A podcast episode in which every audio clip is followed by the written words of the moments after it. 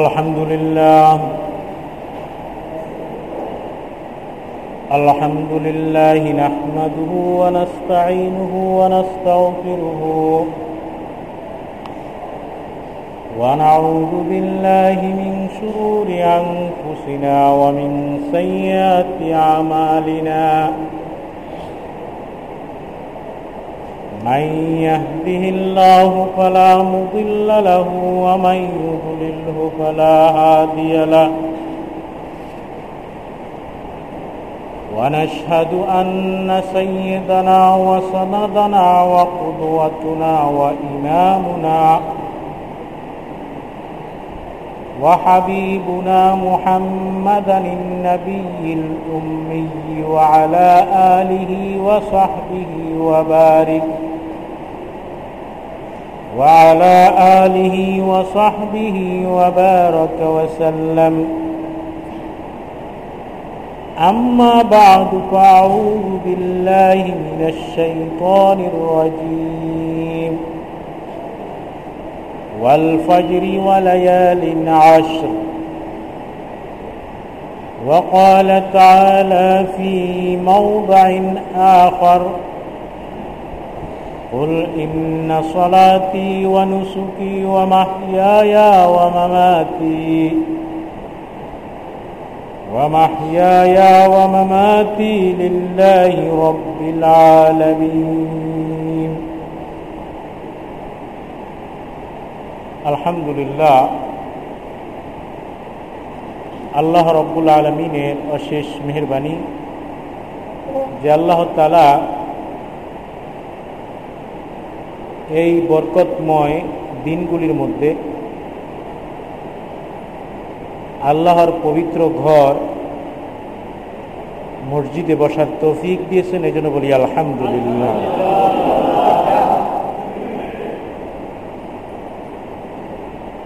জিলহজ মাসের এক তারিখ থেকে দশ তারিখ পর্যন্ত এই দিনগুলি অত্যন্ত গুরুত্বপূর্ণ।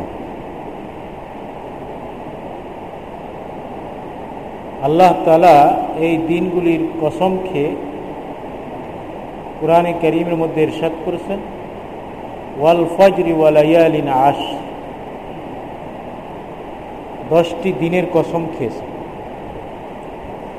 ইমাম বুখারী রাহিমাহুল্লাহ এই আয়াতের তাফসীর করতে গিয়ে লিখেছেন ক্বালা ইবনু আব্বাস রাদিয়াল্লাহু তাআলা আন, আব্দুল্লাহ ইবনে আব্বাস রাদিয়াল্লাহু তাআলা আনহু বলেন কোরআনে দশটি দিনের যে কসম খেয়েছে এর দ্বারাই উদ্দেশ্য হল জিলহজ মাসের এক তারিখ থেকে নিয়ে দশ তারিখ পর্যন্ত এই সময়। সুতরাং এই সময়গুলি অত্যন্ত বরকতপূর্ণ, অত্যন্ত গুরুত্বপূর্ণ। এই বরকতময় দিনগুলিতে এবং আল্লাহর পবিত্র ঘরে আমরা বসেছি, এই জন্য আবারও শুকরিয়া আদায় করি, বলি আলহামদুলিল্লাহ। যেহেতু আমাদের সামনে একটি গুরুত্বপূর্ণ আমল হলো কোরবানি, আজকে আমাদের আলোচনার আলোচ্য বিষয় থাকবে কোরবানি বিষয় এবং কোরবানির মাসলা মাসাইল, এই সম্পর্কেই আজকে আমাদের আলোচনার আলোচ্য বিষয়। প্রথমে আমরা বলবো যে কোরবানি কাকে বলে। কুরবানি শব্দের অর্থ হলো আল্লাহ তাআলার নৈকট্য লাভ করা। কুরবানি বলা হয় পরিভাষায় নির্দিষ্ট পশুকে নির্দিষ্ট সময়ের মধ্যে শরীয়ত নির্ধারিত পদ্ধতিতে জবাই করা একমাত্র আল্লাহকে রাজি খুশি করার উদ্দেশ্যে, একে বলা হয় কুরবানি। নির্ধারিত সময় এর অর্থ হলো যে কোনো সময় যদি আপনি গরু জবাই করেন তাহলে কিন্তু কুরবানি হবে না। এর হলো নির্ধারিত পশু, যে কোনো পশু জবাই করলে কিন্তু কুরবানি হবে না। শরীয়ত যেটাকে নির্ধারিত করেছে সেটা আপনাকে জবাই করতে হবে। এর হলো নির্ধারিত পদ্ধতিতে জবাই করতে হবে। আপনি আপনার মতো করে জবাই করলেন তাহলেও কিন্তু কুরবানি হবে না। এরপরে বলেছে যে আল্লাহকে রাজি খুশি করার উদ্দেশ্যে জবাই করতে হবে। যদি আল্লাহকে রাজি খুশি করার উদ্দেশ্য আপনার কোরবানিতে যদি নাকি না থাকে, তাহলে সেই কোরবানি হবে না। এ হলো কোরবানির একটি সংজ্ঞা। দ্বিতীয় নম্বর হলো, কোরবানি যদি আমরা করি তাহলে লাভ কি? হাদিস শরীফের ভিতরে আসছে, মান লাহু সাআতান ওয়া লাম ইউযাহি, যাকে আল্লাহ তাআলা কুরবানি করার তৌফিক দিয়েছেন, সামর্থ্য আছে, তৌফিক আছে, কিন্তু সেই ব্যক্তি কুরবানি করল না। রাসূলুল্লাহ সাল্লাল্লাহু আলাইহি ওয়াসাল্লাম বলতেছেন, ফালা ইয়াকরাবনা মাসজিদ মুসাল্লা, ওই ব্যক্তি যেন আমার ঈদগাহের কাছেও যেন না আসে।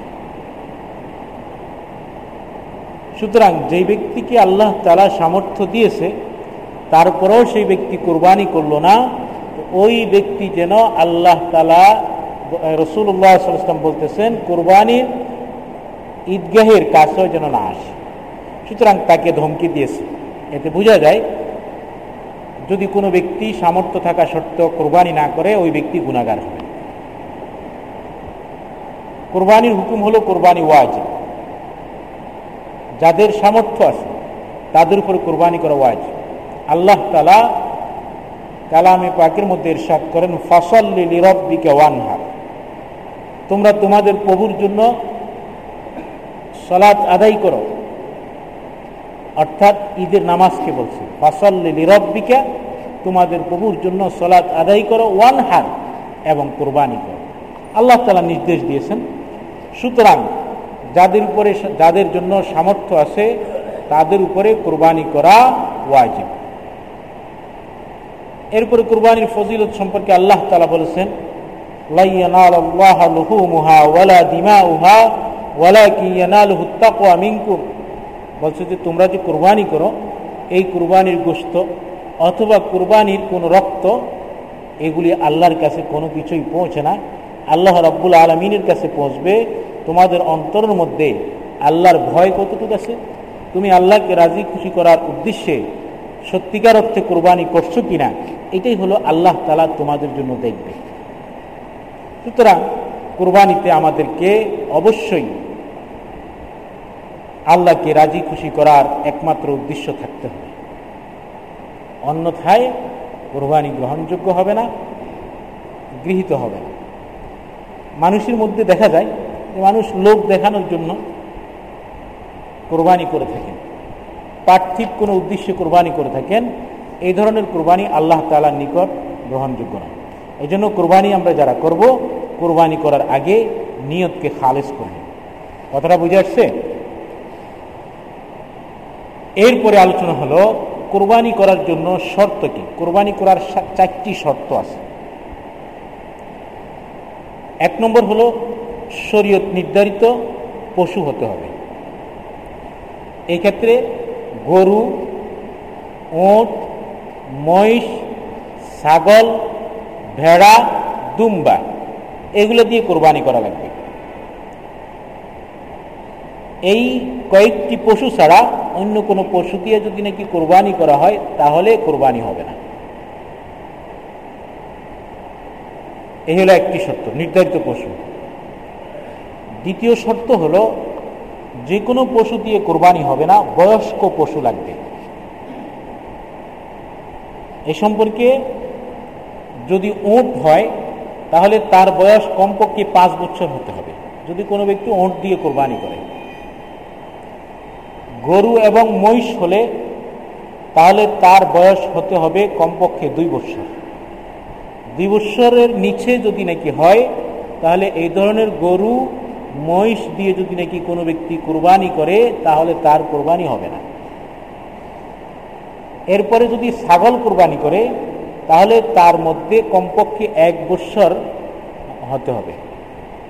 রাসূলুল্লাহ সাল্লাল্লাহু আলাইহি ওয়াসাল্লাম বলেছেন, লা তাযবাহু ইল্লা মুসিন্নাতান, তোমরা কুরবানির এমন পশু জবাই করবে না যেই পশু এখনো পর্যন্ত শরীয়ত নির্ধারিত বয়সে পৌঁছে নাই।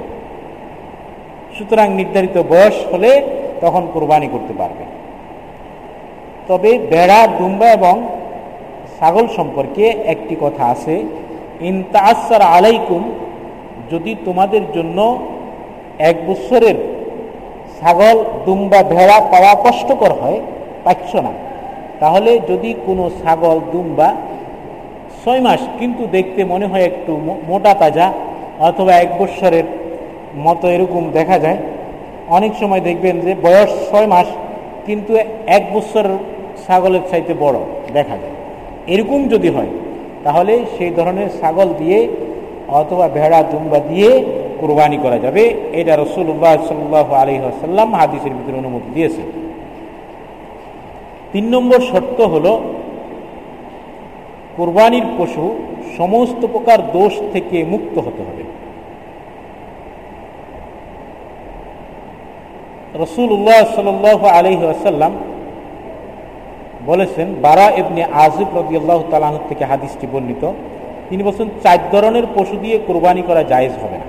চার ধরনের পশু মনে রাখবেন। এক নম্বর, অন্ধ, যেটা একেবারে স্পষ্ট অন্ধ, কিছুই চোখে দেখে না, এরকম যদি গরু হয় বা যে কোনো পশু হয়, এরকম অন্ধ পশু দিয়ে কুরবানি করা যাবে না।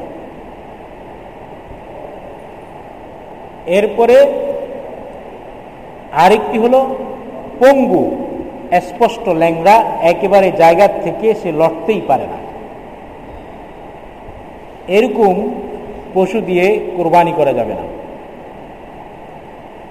এরপরে হলো রোগাক্রান্ত, বিভিন্ন রোগ ধরেন আছে, যেই রোগের কারণে চামড়া উঠে গিয়েছে অথবা সে একদম শোয়ার থেকে উঠতেই পারে না, এই ধরনের পশু দিয়ে কোরবানি করা যাবে না।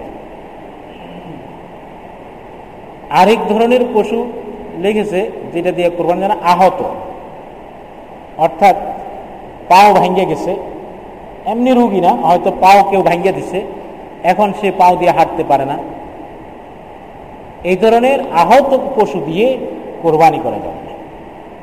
কথাটা বুঝে আসছে? সুতরাং কুরবানির পশু যখন আপনি বাজারে কিনতে যাবেন, তখন এই ধরনের পশু ক্রয় করার থেকে আপনি বিরত থাকবেন। নতুনভাবে যে একটি মাসলা, সেটা হলো আপনি কোরবানি করার সময়, কোরবানির পশু কেনার সময় যে সমস্ত পশুর মধ্যে ইনজেকশন দিয়ে অথবা ওষুধ খাওয়াইয়ে মোটা তাজা করা হচ্ছে, এই ধরনের পশু কেনার থেকেও বিরত থাকবেন, কারণ এই সমস্ত পশুগুলি আহত। কোরবানি হবে না তা আমি বলছি না, কিন্তু মাকরু হবে। এই ধরনের পশু দিয়ে কোরবানি করলে কোরবানি মাকরু হবে। যে সমস্ত পশুগুলি ওষুধ খাওয়াইয়ে অথবা ফরমালিন খাওয়াইয়ে বা যে কোনো কিছু খাওয়াইয়ে মোটা তাজা করা হচ্ছে, এইগুলো কেনার থেকে বেঁচে থাকতে হবে। আজকের পত্রিকায় আমি দেখেছি যে যে সমস্ত পশুগুলিকে মোটা তাজা করা হয়, হ্যাঁ, এগুলা চিনার উপায় কি, এবং যেগুলোকে কৃত্রিম মেডিসিন খাওয়ানো হয় না, এগুলো কি চিনার উপায় কি, কিছু আলামত দিয়ে দিয়েছে, হ্যাঁ, এগুলো দেখে নেবেন। সুতরাং দেখে শুনে ওই সমস্ত ওষুধ মেডিসিনযুক্ত পশু ক্রয় করার থেকে বিরত থাকবেন। এরপরে আরেকটি শর্ত হলো কুরবানির পশুর উপরে আপনার পরিপূর্ণ মালিকানা থাকতে হবে। কথাটা কি কিছু বুঝে আসছে? যেই পশুটা আপনি কুরবানি করবেন, এইটা আপনার মালিক, আপনি মালিক হতে হবে। যদি আপনি মালিক না হন তাহলে কিন্তু আপনি কোরবানি দিতে পারবেন না। এখন আপনি আরেকজন একটা জোর করে আনা কোরবানি দিয়ে দিচ্ছেন, সেটা তো আপনি মালিক না, সুতরাং এটা দিয়ে আপনার কোরবানি হবে না। একজন আপনাকে বলছে যে আমি তোর টাকা দিলাম কোরবানি, তুই কোরবানি করিস আমার জন্য, কিন্তু সেটা দিয়ে যে টাকা দিল তার কোরবানি হবে, কিন্তু আপনার কোরবানি হবে না, যেহেতু আপনাকে সে কোরবানি দেওয়ার জন্য মালিক বানায় না। তবে হ্যাঁ, কোনো ব্যক্তি যদি আপনাকে টাকা দিয়েছে, টাকা দিয়ে বলছে যে আমি তোমাকে টাকার মালিক বানাই দিয়েছি, সুতরাং এই টাকা দিয়ে গরু কিনে তুমি তোমার নিজের নামে কোরবানি করো, তাহলে অবশ্যই আপনার কোরবানি আদায় হয়ে যাবে, এতে কোনো সমস্যা নেই। আরেকটি বিষয় হলো মৃত ব্যক্তির নামে কোরবানি দেওয়া। মৃত ব্যক্তির নামে কোরবানি দেওয়া জায়েজ, তবে প্রথমে শর্ত হলো আপনার উপরে যদি কোরবানি ওয়াজিব হয় তাহলে আপনি প্রথমে আপনার কোরবানি আদায় করবেন, তারপরে মৃত ব্যক্তির নামে কোরবানি আদায় করবেন। সুতরাং যদি আপনি আপনার মা বাপের নামে কোরবানি দিতে চান অথবা আপনার কোনো মুরব্বীদের নামে কোরবানি দিতে চান তাহলে আপনি দিতে পারবেন। তারা হাদিসের ভিতরে সে রাসূলুল্লাহ সাল্লাল্লাহু আলাইহি ওয়াসাল্লাম দুটি মোটা তাজা হ্যাঁ দুম্বা দিয়ে কোরবানি দিয়েছেন। কোরবানি দেওয়ার পরে রাসূলুল্লাহ সাল্লাল্লাহু আলাইহি ওয়াসাল্লাম বলেছেন, এই কোরবানি, এই দুম্বাটি হলো আমি এবং আমার পরিবার পরিজনদের পক্ষ থেকে, আর এটি হলো আমার উম্মতদের মধ্যে যারা কোরবানি করতে পারে নাই তাদের পক্ষ থেকে। এতে বোঝা যায় যে রাসূল সাল্লাল্লাহু আলাইহি ওয়াসাল্লাম তার উম্মতদের পক্ষ থেকে, সেই উম্মত জীবিত হোক অথবা মৃত হোক, তাদের পক্ষ থেকে তিনি কোরবানি করেছেন।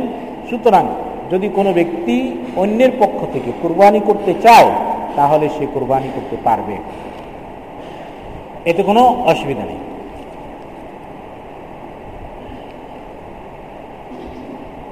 এরপরে আরেকটি জিনিস হলো শরীকে কোরবানি করা। ছাগল, দুম্বা, ভেড়া এগুলোর ভিতরে কোনো শরীকে কোরবানি করা যাবে না। আর গরু, মহিষ এবং উট এগুলোর মধ্যে একটি গরুতে সাতজন শরীক হইতে পারবে, এরকমভাবে মহিষ এবং উটের সাতজন শরীক হইতে পারবে। তবে শরীকে কোরবানি করা দুই প্রকার, একটি হলো মালিকানা ভিত্তিতে শরীক, অর্থাৎ একটা গরু সাতজনে মিলে কিনলো, এই গরুটার মালিক সাতজন, কথাটা বুঝে আসছে। আর একটা শরীক হলো সওয়াবের ভিতরে শরীক, অর্থাৎ আপনি একটা কোরবানি দিচ্ছেন কিন্তু আপনি কোরবানি দিয়ে বললেন যে আমার এই কোরবানির যে সওয়াবটা হবে এই সওয়াবটা আমি আমার পরিবারের সবাইয়ের জন্য ভাগ করে দিলাম, সওয়াবটা ভাগ করে দিলাম, এটা জায়েজ। এটা সাতজন হতে হবে এমন জরুরি না, আপনার পরিবারের সদস্যদের জন্য, আপনি আপনার মুরব্বীদের জন্য, যতজনকে আপনি এর সওয়াবটা পৌঁছাই দিতে চান আপনি পারবেন, এতে অসুবিধা নেই। কারণ রাসূলুল্লাহ সাল্লাল্লাহু আলাইহি ওয়াসাল্লাম তিনি কোরবানি দিয়ে বলেছেন যে এটা হলো আমার উম্মতদের জন্য যারা তাওহীদে বিশ্বাস করেছে এবং আমি আমাকে নবী হিসেবে স্বীকার করেছেন, রিসালাতকে স্বীকার করেছেন, তারা কোরবানি করতে পারে নাই, এদের সংখ্যা অনেক। রাসূলুল্লাহ সাল্লাল্লাহু আলাইহি ওয়াসাল্লাম এদের সবার জন্য সওয়াবকে ভাগ করে দিয়েছেন। আপনি সওয়াব সবার জন্য ভাগ করে দিতে পারবেন, কোরবানি আপনি নিজে করলে কোনো অসুবিধা নেই। এই তাহলে বুঝাইতে চেয়েছিলাম যে একটা গরুর ভিতরে সাতজন শরীক হতে পারবে। তারা জাবের রাদিয়াল্লাহু তাআলা আনহু থেকে হাদিস বর্ণিত, তিনি বলেন যে হুদাইবিয়ার যুদ্ধে আমরা আলবুদনাতু আন সাবআতিন ওয়াল বাকরাতু আন সাবআতিন, গরু একটি গরুকে সাতজনের পক্ষ থেকে এবং একটি ওষ্টিকে সাতজনের পক্ষ থেকে কোরবানি করেছে। সুতরাং এই হাদিসের দ্বারা প্রমাণিত হয় যে একজন ব্যক্তি যদি গরু কোরবানি দেয় তাহলে ওই কোরবানির মধ্যে সে সাতজনকে শরিক করতে পারবে।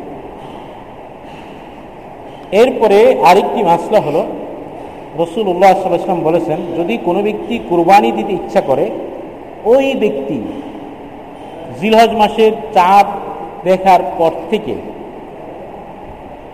দশ তারিখ গরু জবাই করা বা কোরবানির পশু জবাই করার আগ পর্যন্ত ওই ব্যক্তি যেন হাতের নখ এবং শরীরের কোনো পশম না কাটে,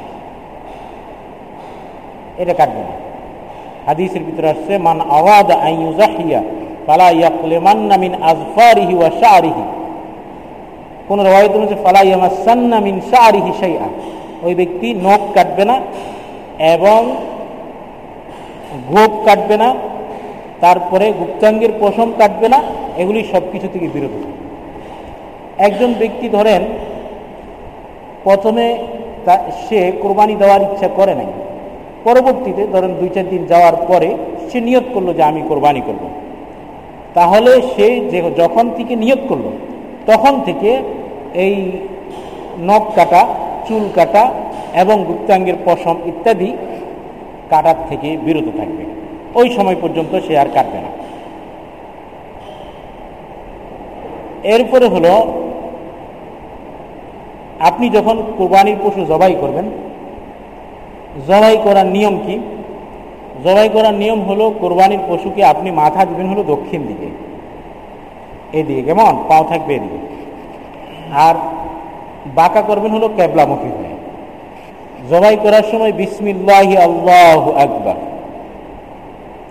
রাসূলুল্লাহ সাল্লাল্লাহু আলাইহি ওয়াসাল্লাম যখন কুরবানির পশু জবাই করেন বর্ণনা দিয়েছেন কিভাবে জবাই করছেন, বলছে যে তিনি তার এক পাওকে কুরবানির পশুর সিনার উপরে রেখেছেন, সিনার উপরে রেখে এক পাও দিয়ে সেটা যাইতে ধরেছেন আর বিসমিল্লাহ আল্লাহু আকবার বলে গলায় জবাই করেছেন। এই হলো গরু জবাইয়ের নিয়ম। তবে উট জবাইয়ের নিয়ম কিন্তু ব্যতিক্রম আছে।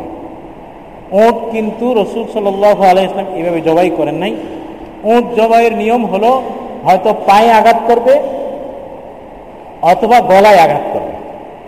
সেটা হলো এই, ওইখানে একরকম চাকু পাওয়া যায়, এরকম ওট দাঁড়াই থাকলে যারা জবাই করে তারা এরকম ওট চাকুটা মাইরা দেয়, ওটটা শুয়ে পড়ে যায়। গরু মোট জবাই করার সময় গলায় জবাই করবে, শোয়াই। কথাটা বুঝে আসছে? আরেকটি জিনিস মনে রাখবেন, যখন আপনি জবাই করবেন, জবাই করার সময় আপনি ছুরিটাকে অত্যন্ত ভালোভাবে ধারায় নেবেন এবং জবাই করার সময় পশুর যাতে কোনো কষ্ট না হয় এই জন্য সেটাকে যত তাড়াতাড়ি পারেন জবাই শেষ করবেন। কারণ হাদিসের ভিতরে আছে ওয়াইজা কাতালতুম ফাআহসিনুল কাতলাতা, যদি তুমি কাউকে হত্যা করো তাহলে সেটা সুন্দর করে করতে হবে। ওয়াইজা যাবাহতুম ফাআহসিনুজ যাবাহ, আর যখন তুমি জবাই করবে তখন জবাইটা সুন্দর করে করবে। আর রাসূল সাল্লাল্লাহু আলাইহি ওয়াসাল্লাম বলেছেন যখন তুমি জবাই করবে ফালিয়াহিদ্দা শিফরাতাহু, বলছো তুমি তোমার চাকুটাকে, ছুরিটাকে ভালোভাবে ধারাইয়া নেবে। কথাটা বুঝে আসছে? এই জন্য ভালোভাবে ধারাইয়া নেবেন যাতে শোয়ানোর পর দেওয়ার সাথে সাথে জবাই করতে পারে। এরপরে কুরবানির পশু আপনি নিজে জবাই করবেন, এটাই উত্তম, কোনো অসুবিধা নেই। কারণ বুখারীর মধ্যে একটি হাদিস আছে, আবু মুসা আশআরী রাদিয়াল্লাহু তাআলা আনহু তার মেয়েদেরকে নির্দেশ দিতেন তারা যেন তাদের নিজেদের কোরবানি নিজেরা জবাই করে, মেয়েদেরকে। সুতরাং মেয়েরা, মেয়েদেরকে যেহেতু তাদের নিজেদের কোরবানির পশু নিজেদেরকে জবাই করার জন্য নির্দেশ দিয়েছে, তো পুরুষদের তো কোনো ব্যাপারে না, পুরুষদের তার নিজেরটা জবাই করবে, এটাই হলো স্বাভাবিক। এখন মেয়েরাও যদি চায় যে সে কোরবানি দিচ্ছে তার নিজের পশু সে নিজে জবাই করবে, কোনো অসুবিধা নাই। বুখারীর ভিতরে হাদিস আছে আবু মুসা আশআরী রাদিয়াল্লাহু তাআলা আনহু তিনি তার মেয়েদেরকে কোরবানির পশু নিজ হাতে জবাই করার জন্য নির্দেশ দিয়েছেন। এটা আপনাদের কাছে শুনতে মনে হয় যেন একটা নতুন নতুন কথা, কিন্তু কথা নতুন নয়। বুখারী শরীফ কিন্তু আজকের যুগের না, অনেক আগের কথা। কথাটা বুঝেন নাই? বুখারী কি আজকের যুগের? আচ্ছা। এরপরে যদি আপনি কাউকে দায়িত্ব দেন তাহলেও সমস্যা নেই, কারণ হাদিসের ভিতরে এসেছে রাসূলুল্লাহ সাল্লাল্লাহু আলাইহি ওয়াসাল্লাম তিনি নিজ হাতে তেষট্টিটি কুরবানির পশু জবাই করেছেন। কয়টি? তেষট্টিটি। আর বাকি কুরবানির পশুগুলি তিনি আলী ইবনে আলী তো আবি তালেব রাদিয়াল্লাহু তাআলা আনহুকে দায়িত্ব দিয়েছেন, তিনি জবাই করেছেন। এতে বোঝা যায় যে কুরবানির পশু নিজেও জবাই করতে পারবে, আবার কাউকে যদি নাকি দায়িত্ব দেয় জবাই করার জন্য সেটাও পারবে, কোনো অসুবিধা নেই। তবে নিজে যদি জবাই করতে পারেন আলহামদুলিল্লাহ, আর যদি নিজে জবাই করতে না পারেন তাহলে কাউকে দায়িত্ব দিবেন, যিনি জবাই করার সম্পর্কে অভিজ্ঞ তাকে আপনি জবাই করার জন্য দায়িত্ব দিয়ে দেবেন। এরপরে হলো কুরবানি করার সময়, কুরবানি করার সময় হলো পশু জবাই করার সময় হলো ঈদের নামাজের পর। ঈদের নামাজের আগে যদি নাকি কোনো ব্যক্তি কুরবানির পশু জবাই করে রাসূলুল্লাহ সাল্লাল্লাহু আলাইহি ওয়াসাল্লাম বলেন ফা ইন্নামা হিয়া লাহমুন লি আহলি, বলছে এটা কিন্তু কুরবানি নয়, এটা হলো তার পরিবারের জন্য গোশত।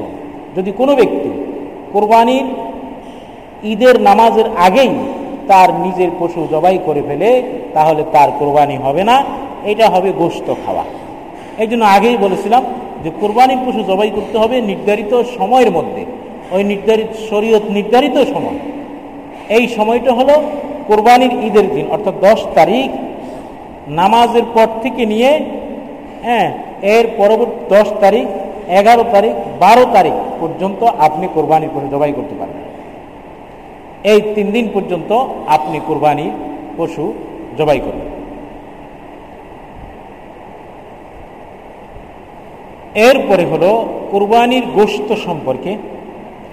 কোরবানির গোশত সম্পর্কে আল্লাহ তাআলা বলেছেন, কুলু ওয়া আতইমুল ফাকির ওয়াল বাইস, তোমরা নিজেরা খাইতে পারবে এবং গরিব অভাবীদেরকে তোমরা খাওয়াইতে পারবে।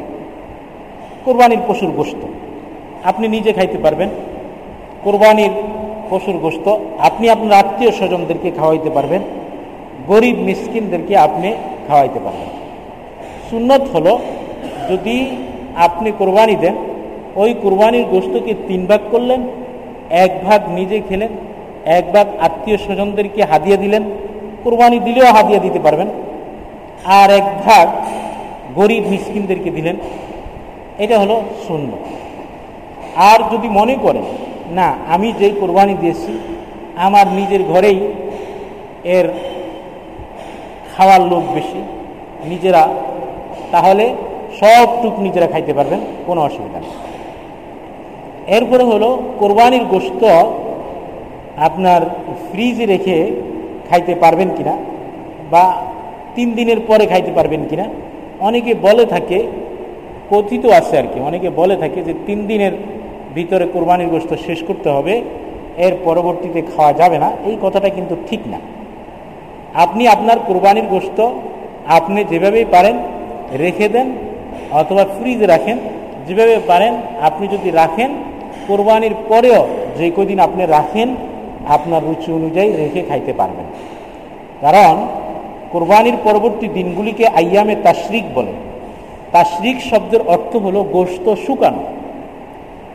হ্যাঁ, রাসূলুল্লাহ সাল্লাল্লাহু আলাইহি ওয়াসাল্লামের যুগে কোরবানির গোশতকে কোরবানির পরে শুকাইত, রোদ্রে শুকাইত, যাতে পরবর্তীতে খাইতে পারে। কথাটা বুঝেন নাই তো? এই যেহেতু গোশত শুকানো, শুকাইয়া পরবর্তীতে খাইতো। আর এখন যেহেতু আধুনিক যুগ, শুকানোর যুগ নাই, এখন হলো ফ্রিজের যুগ। আপনি ফ্রিজে রেখে পরবর্তীতে আপনি এই গোশত খাইতে পারবেন, কোনো অসুবিধা নেই। সুতরাং কোরবানির গোশত আপনি খেতে পারবেন। এরপরে আপনি কোরবানির গোশতকে কখনো সময় বিনিময় হিসেবে এইটা ব্যবহার করতে পারবেন না। বিনিময় হিসেবে বলতে, ধরেন আপনি কোরবানির জন্য আপনি একটা কসাই ধরাইছেন অথবা একটা কামলা নিছেন, কামলা নেওয়ার পরে আপনি ওই কোরবানির পশুর গোশত দিয়ে দিলেন তাকে, টাকা দিলেন না, তাহলে এটা কামলার বিনিময় হয়ে গেল অথবা কসাইয়ের বিনিময় হয়ে গেল, এটা কিন্তু জায়েজ নেই। অথবা তার চামড়া একটা দিয়ে দিলেন, এটা জায়েজ নেই, এটা করা যাবে না। আপনি যাকে কোরবানির পশু জবাই করার জন্য অথবা আপনার কোরবানির পশুর গোশত বানানোর জন্য যাকে আপনি নিলেন, তার সাথে বিনিময় কন্ট্যাক্ট করবেন, তাকে কত টাকা দিতে হবে অত টাকা আপনি তাকে দিয়ে দেবেন। এরপরে যদি আপনি তাকে তাবাররু অর্থাৎ দান হিসেবে অথবা হাদিয়া হিসেবে তাকে আপনি কোরবানির গোশত দেন, তাতে কোনো সমস্যা নাই, কিন্তু সেটা যেন বিনিময় না হয়। কারণ কোরবানির গোশত দিয়া কোনো বিনিময় হবে না। চামড়া, আপনি কোরবানির চামড়া বিক্রি করলেন, সেটা গরিবের হক, সুতরাং এই চামড়ার পয়সা আপনি নিজে খেতে পারবেন না। হ্যাঁ, এইটাকে আপনি গরিবকে বিতরণ করে দেবেন। এই হলো মোটামুটিভাবে কোরবানি সম্পর্কে আমাদের কিছুটা হলে ধারণা। এরপরে হলো কুরবানির ঈদের দিন। ঈদের দিন হাদিসের ভিতরে এসেছে, লিকুল্লি কওমিন ঈদ ওয়া হাযা ঈদুনা। রাসূলুল্লাহ সাল্লাল্লাহু আলাইহি ওয়াসাল্লাম বলেছেন, প্রত্যেক জাতির জন্য ঈদ আছে, আমাদের জন্য ঈদ আছে। ঈদুল আযহা ওয়া ঈদুল ফিতর। একটা হলো ঈদুল আযহা কুরবানির ঈদ, আর একটি হলো ঈদ উল ফিতর, রোজারি, যেটাকে আমরা বলে থাকি। এই জন্য ঈদের দিন যে সমস্ত আমলগুলি করা সুন্নত আপনাকে সেটা মনে রাখবেন। এক নম্বর হলো ঈদের দিন গোসল করা সুন্নত, পরিষ্কার পরিচ্ছন্ন হওয়া এটা সুন্নত, সুগন্ধি ব্যবহার করা এটা সুন্নত। ঈদের দিন, কুরবানির ঈদের দিন বিশেষ করে আপনার কুরবানির গোশত দিয়ে ইফতার করা সুন্নত, মানে কুরবানির গোশত দিয়ে খাওয়া সুন্নত। সুতরাং যতক্ষণ পর্যন্ত কুরবানির গোশত না হয় ততক্ষণ পর্যন্ত না খেয়ে থাকতে হবে, এটা সুন্নত।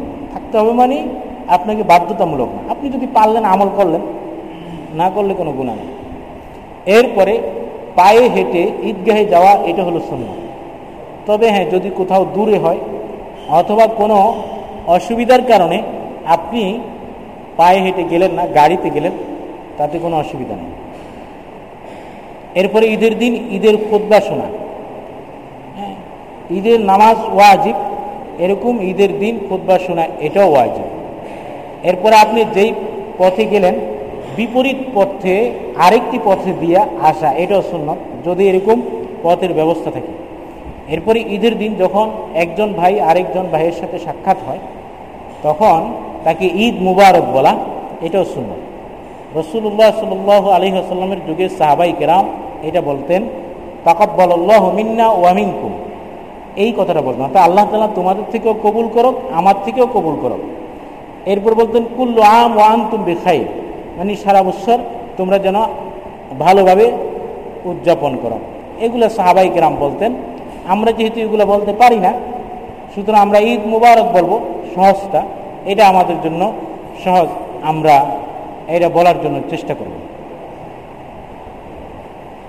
এরপরে ঈদের দিন আত্মীয় স্বজনের বাসায় যাওয়া, আত্মীয় স্বজনের খোঁজ নেওয়া এটাও মুস্তাহাব।